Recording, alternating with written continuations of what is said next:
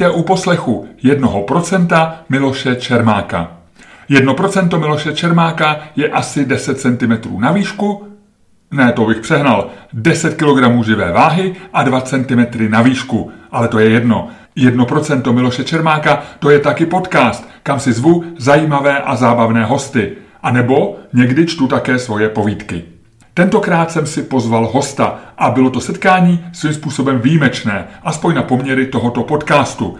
Nejde totiž o profilový rozhovor a dokonce jsem k mikrofonu pozval člověka, který už v jednom procentu jednou byl. Kardiologa Josefa Veselku. A nepozvu vás ani do podkroví Verichovy vily, ani na pivo do belgického pivního baru a dokonce ani ne do želaterie.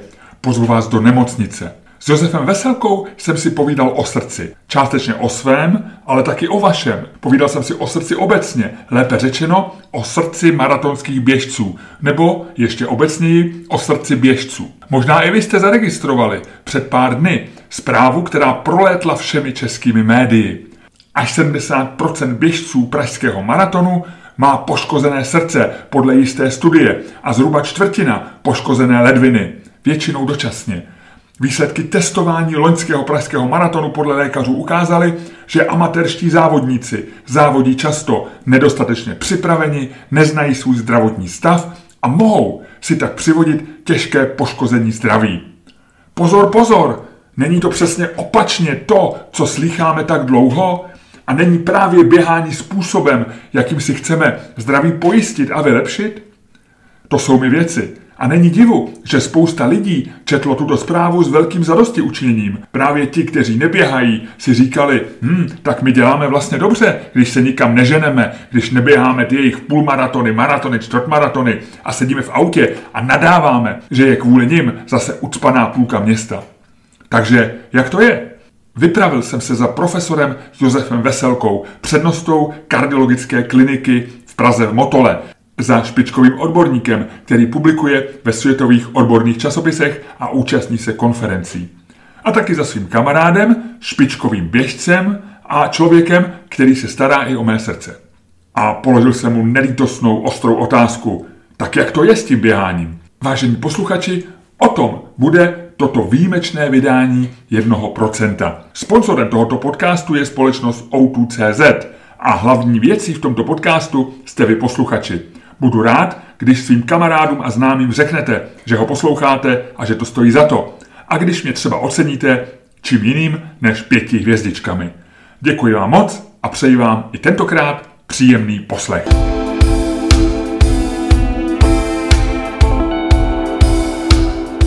Pepo, byl jsem dneska ráno běhat, pomohl jsem si, nebo jsem si uškodil. Jsem z toho na nervy. No určitě si pomohl. No tak zaplať pán takže já děkuji, že jsi se zúčastnil toho podcastu a já to asi můžu vypnout. Nebo upřesníme to nějak. 70% běžců pražského maratonu, poškozený srdce. Co si z toho máme odníst? Máme si z toho odníst několik věcí. Tak eh, když to řeknu chronologicky, tak zhruba tak před 15 lety začaly vznikat ve světě zprávy a to byly zprávy, které odrážely vlastně to, že každý rok ve Spojených státech v té době přibíra, přibývalo asi 5% těch, kteří uběhli maraton nebo půlmaraton. Tak se na to kardiologové vrhli a zjistili, neboli to, co ty si teď řekl, je, je věc, kterou víme z bostonského maratonu z roku 2006. To je ta zpráva, nebo ten výzkum IKEMu, ano, který měřil ano, nějakou ano, tu ano, látku, která se jmenuje... T... Která se jmenuje troponín. To je látka, která za normálních okolností se drží pouze uvnitř srdečního svalu. A my víme, že když se dostane do oběhu, když se dostane do periferní krve, tak vlastně se něco muselo stát s membránou srdečního svalu. A zhruba tak před těmi 15 lety se ukázalo, že polovina z těch, kteří doběhnou eh, bostonský maraton, takže má skutečně vyšší hodnotu téhleté látky v periferní krvi. Teď se ukázalo, že ti, kteří v té době už trénovali víc než 70 kilometrů týdně před tím bostonským maratonem, neboli to byly opravdu jako ty, dalo by se říct, profíci, tak eh, ti neměli prakticky nikdy ten troponín pozitivní. Neboli ho nevyplavili, nepoškodili si srdce. Ti kteří trénovali ví, méně než 40 kilometrů, tak ti to zase naopak měli skoro všichni.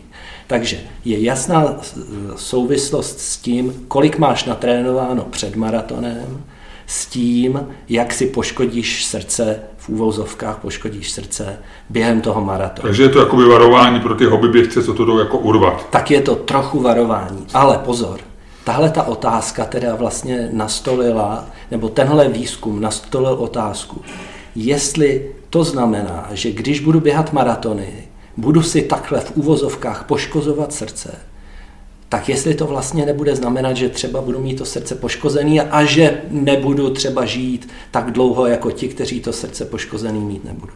A to už dávno víme, to už dávno víme, že to tak není. A že ti, kteří běhají maraton, tak žijou delší život, než ti, kteří maraton neběhají. Neboli už dávno I ty, se... co, tak a bereme do toho všechny. I ty, a bereme co, do toho všechny. I ty, co to jdou urvat a jo, běží jo. málo, před, trénují míň, i ty, co trénují zodpovědně. Takže se dávno ukázalo, že tohleto v úvozovkách poškození srdečního svalu nemá ale vůbec žádné konsekvence dlouhodobé pro ty, kteří maraton běhají. Jinými slovy, že ta výstraha, kterou jsme si mysleli před 15 lety, že to pro nás je, tak dneska víme, že to žádná výstraha není. A že dneska mají třeba poškozený tímto způsobem v úvozovkách srdeční sval 15-letý basketbalisti, který si jdou zahrát, mají 1,5 hodinový trénink.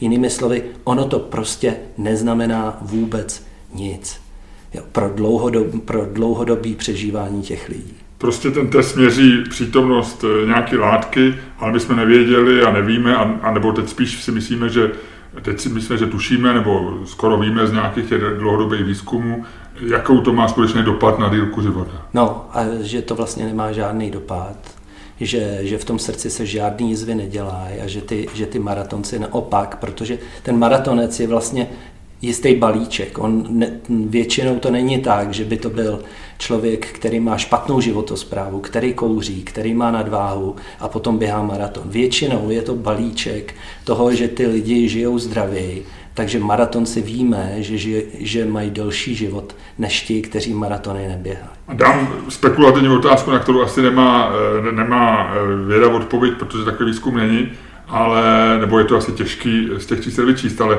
kdyby si měl zaspekulovat, kdybych vzal tady ten balíček a byl to ten člověk, který teda má z toho balíčku všechno, kromě toho maratonu, e, není to teda lepší? Není teda lepší jakoby běhat a vykašlat se na ten extrémní výkon, kterým je maraton? Rozumíš, na co se ptám? No, tak to už víme taky tak to už víme taky a to je, ta, to je ta studie z toho Harvardu, kterou já už jsem několikrát v posledních letech citoval, která měla, vzala asi 120 lidí, 120 tisíc lidí, ty sled bylo jim v průměru 49-50 let, sledovala je 30 let.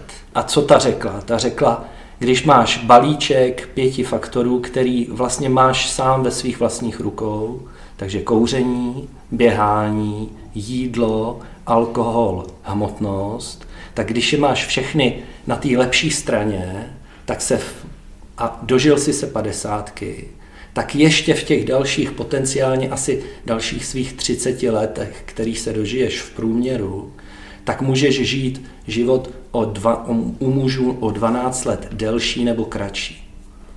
To znamená, když máš všech, všech těch pět faktorů v pořádku, budeš žít o 12 let delší život, žena o 14 let než ti, kteří těch pět faktorů mají v nepořádku.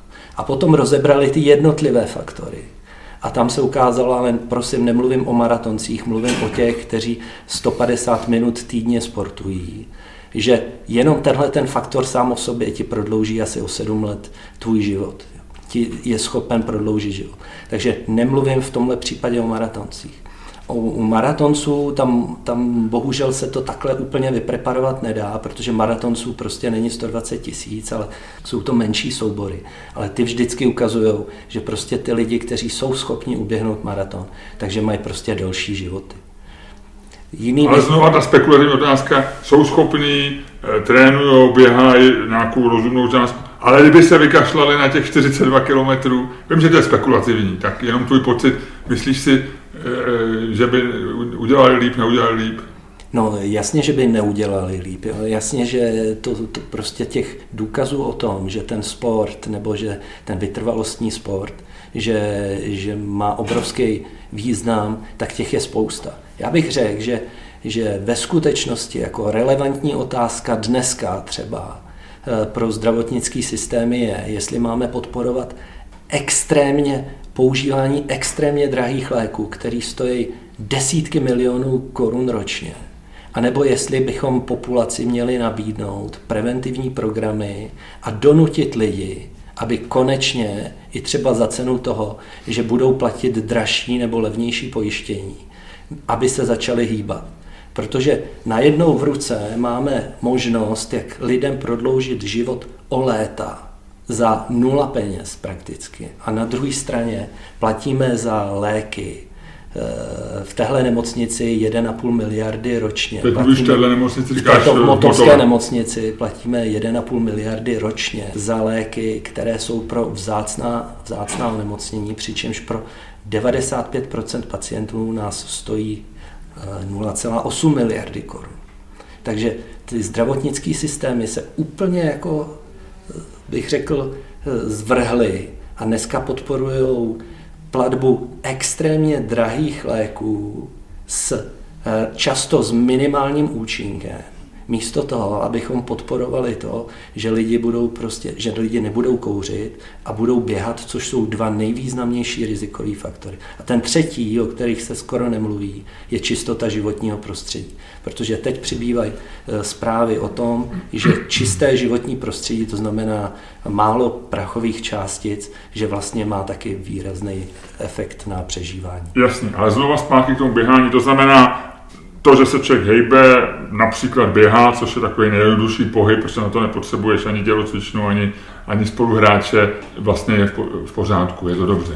Víme, že doporučení je dneska 150 minut týdně mírného. Dokonce jsem četl studuji, že někdy stačí opravdu i, i jednou, dvakrát týdně no, lehký běh. To chci právě pomůže říct. hodně. Tak, to chci právě říct. Takže doporučení, jako bych řekl, takový to optimum se stanovilo už někdy před deseti lety, že je 150 minut. A dneska už víme, že vlastně stačí cokoliv. Všechno je lepší než nic. Takže malé dávky jsou lepší než žádné dávky.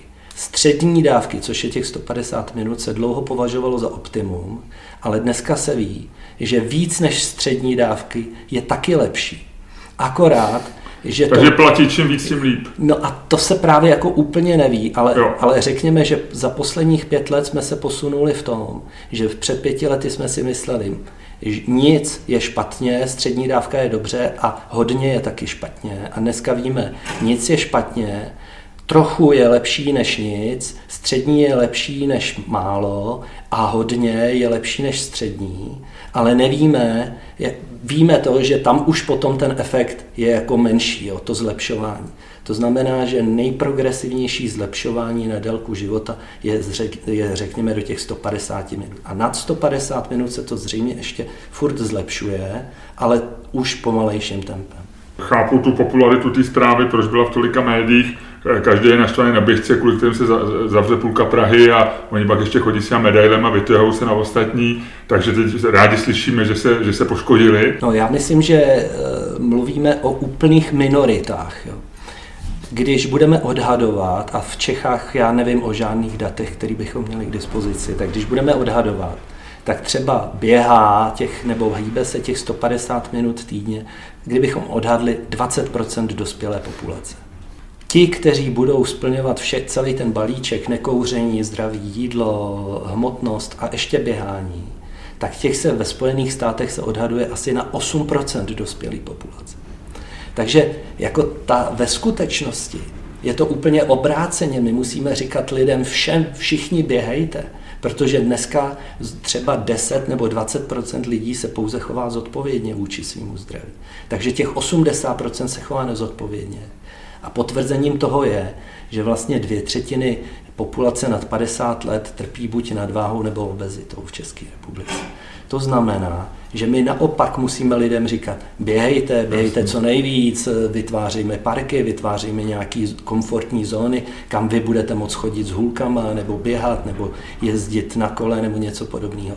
A místo toho tady jako někdo vypustí zprávu do éteru a řekne, běhání poškozuje srdce, což 15 let víme, že před 15 lety byla vlastně nastolena tahle ta otázka v kardiologii. Stala se dneska součástí základních učebnic, který říkají, který to nějak interpretují.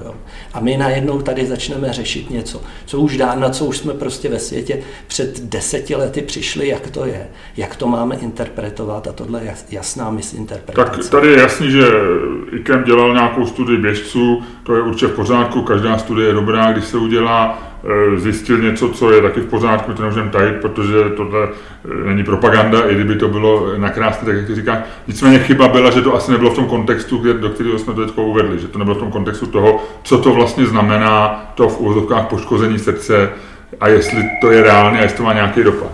Pepo, zvoní ti telefon, to znamená, že další člověk, který neběhá, dostal infarkt. Pravděpodobně musíš na sál. Už jdu, už jdu. Ano, takže na chvilku přerušil náš podcast a ještě to potom dojedeme za, za pár minut, až zachráníš člověka na sále, který neběhal.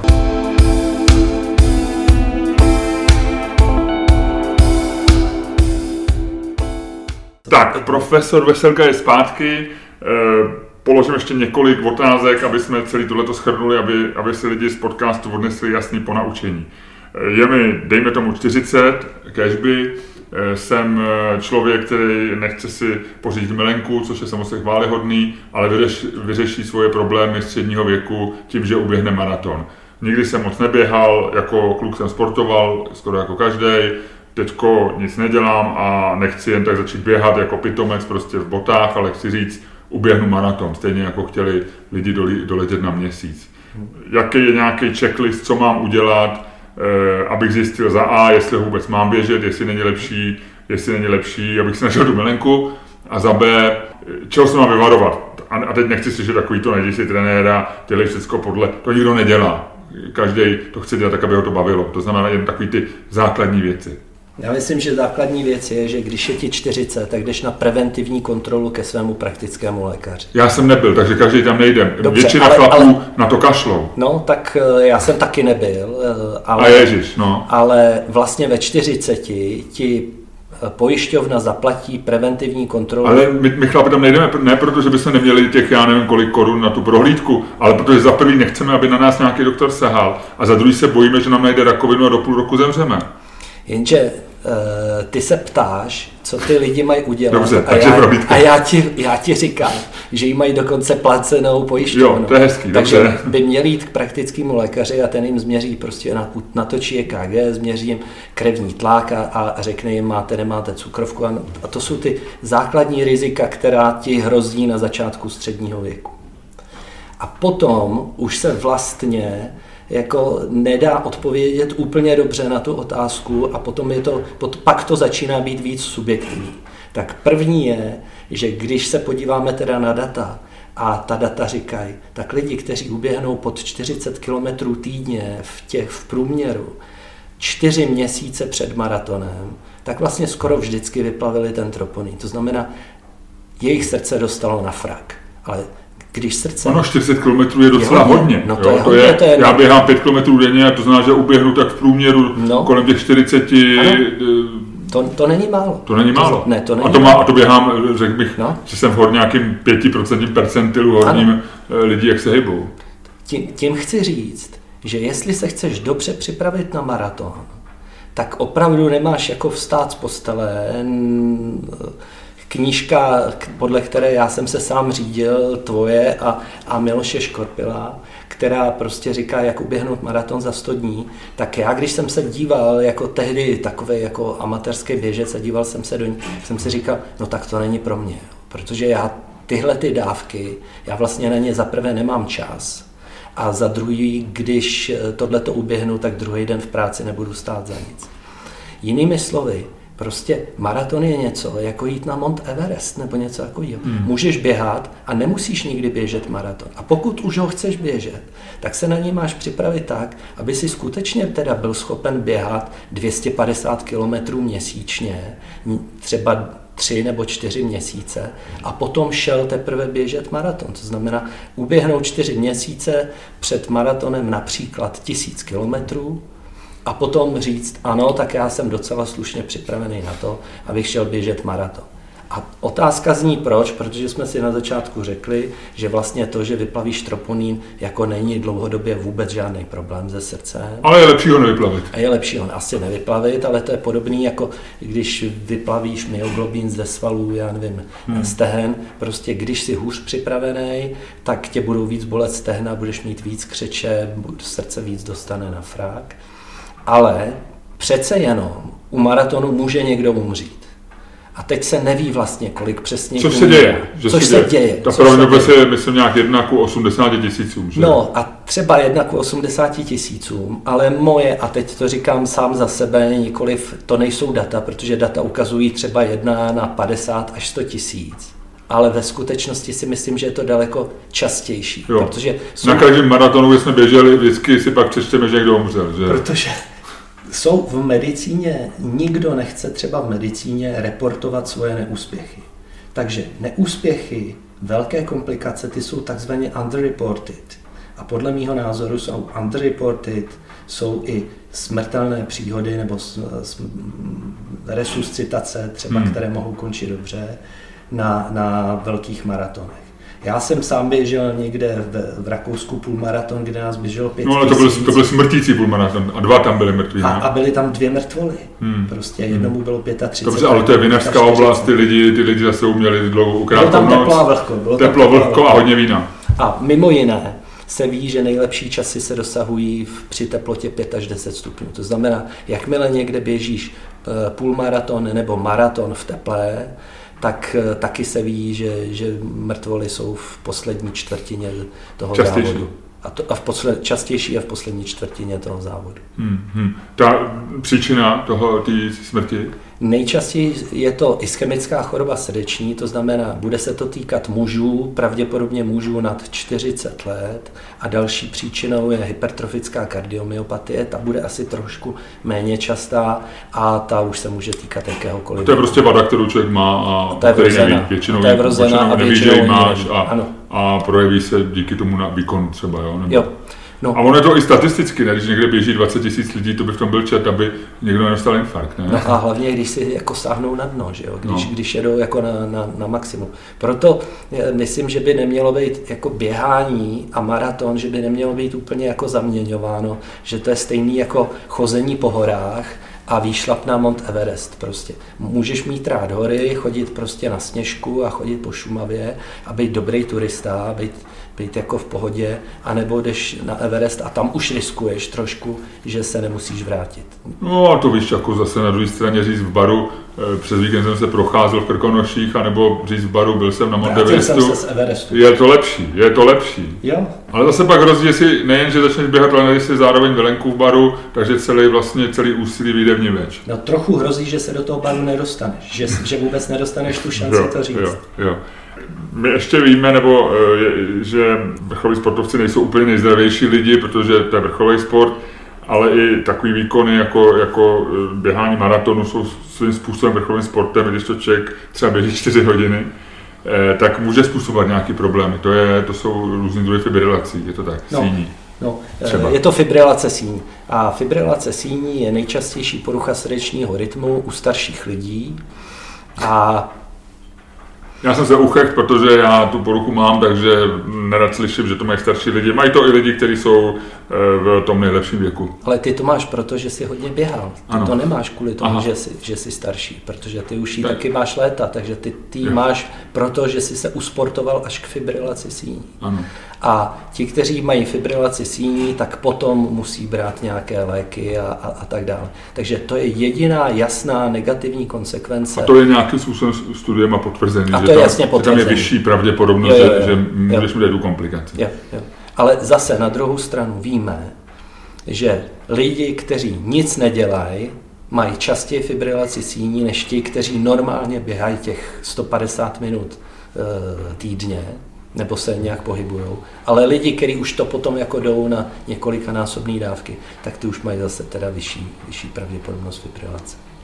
Tak, úplně ve stručnosti takovou, ty, ty říkáš vždycky na svých přednáškách a, a proslovech take home message, to znamená take home message je e, pro, pro ty lidi, kteří byli nejvíc vyděšeni tím, že maraton škodí a způsobuje poškození srdce, je jaký ve třech bodech? Tak za prvé, běhání má být součástí nějaké zdravé životosprávy a každý jako moderní člověk by se dneska měl hýbat. Což se úplně neděje a neděje se to v žádné zemi na, na země koule. Druhý take home message, když nemáte na to cokoliv, sílu, eh, čas, eh, vůli, Eh, těch 150 minut týdně, tak každý běhání je lepší než neběhání prostě. To znamená ne, nedržet se nějakého nihilismu a běhání je prostě extrémně důležitý. A třetí, a o tom jsme vlastně ani spolu moc nemluvili, je, že řekněme před deseti lety se mluvilo jenom o běhání a dneska se mluví, o, řekněme, posledních pět let o tom, že k běhání patří posilování a nějaká a trénování flexibility těla. To, to znamená, je potrava, ale to je To znamená nějaká yoga, Ježiš, nějaký, to mě nějak, nějaký no. prostě.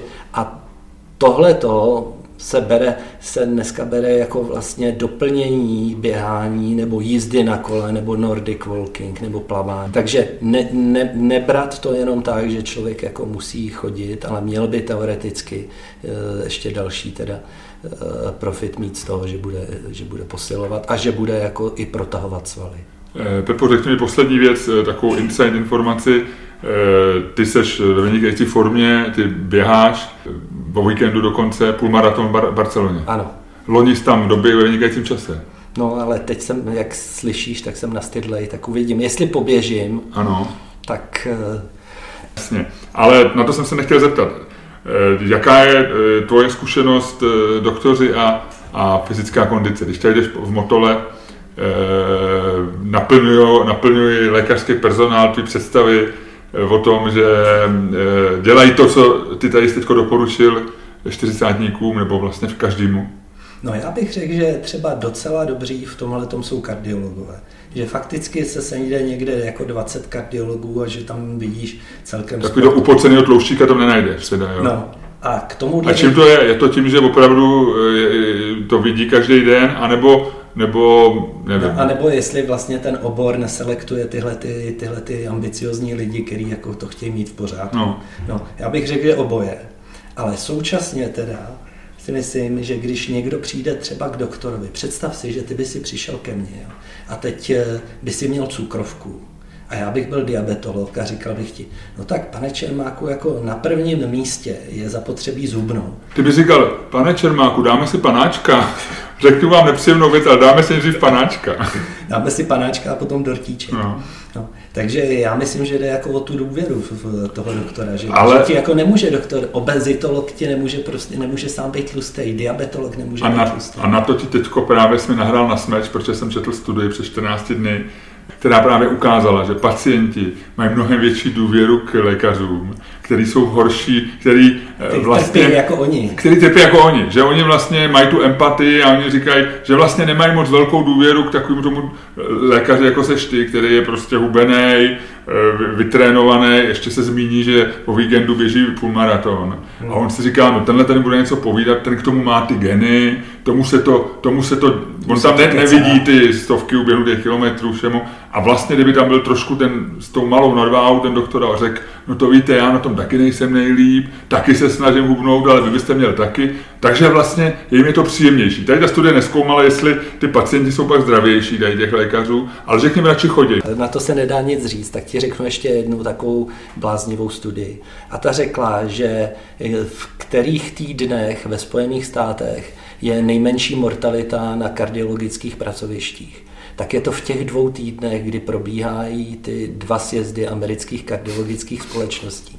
To znamená, když všichni ty fousové s těmi tituly, který jako se živějí přednášením, opustí nemocnice a jsou tam jako ty, ty lidi, kteří to vlastně umějí. Který ještě ne, nejezdí na konference a jenom umějí vlastně léčit lidi. Umějí, umějí ještě, o tom, umě, ještě o tom není zájem, aby o tom přednášeli. Jo, tak, eh, tak vlastně v těchto těch týdnech jsou nejme, je nejmenší mortalita. No, takže studie jako dokazují různé věci, že vlastně člověk, co přednáší, by se neměl moc spát do medicíny a že jako nejsympatičtější doktor je stejný tlouštík, jako seš ty sám. Jasně, takže než člověk dostane infarkt, měl by se ujistit, že probíhá nějaký světový kongres a že přednosta kliniky nebude přítomen. Ano. Děkuji za rozhovor, myslím, že jsme potěšili všechny běžce, čtyřicátníky i padesátníky. i neběžce. Díky moc.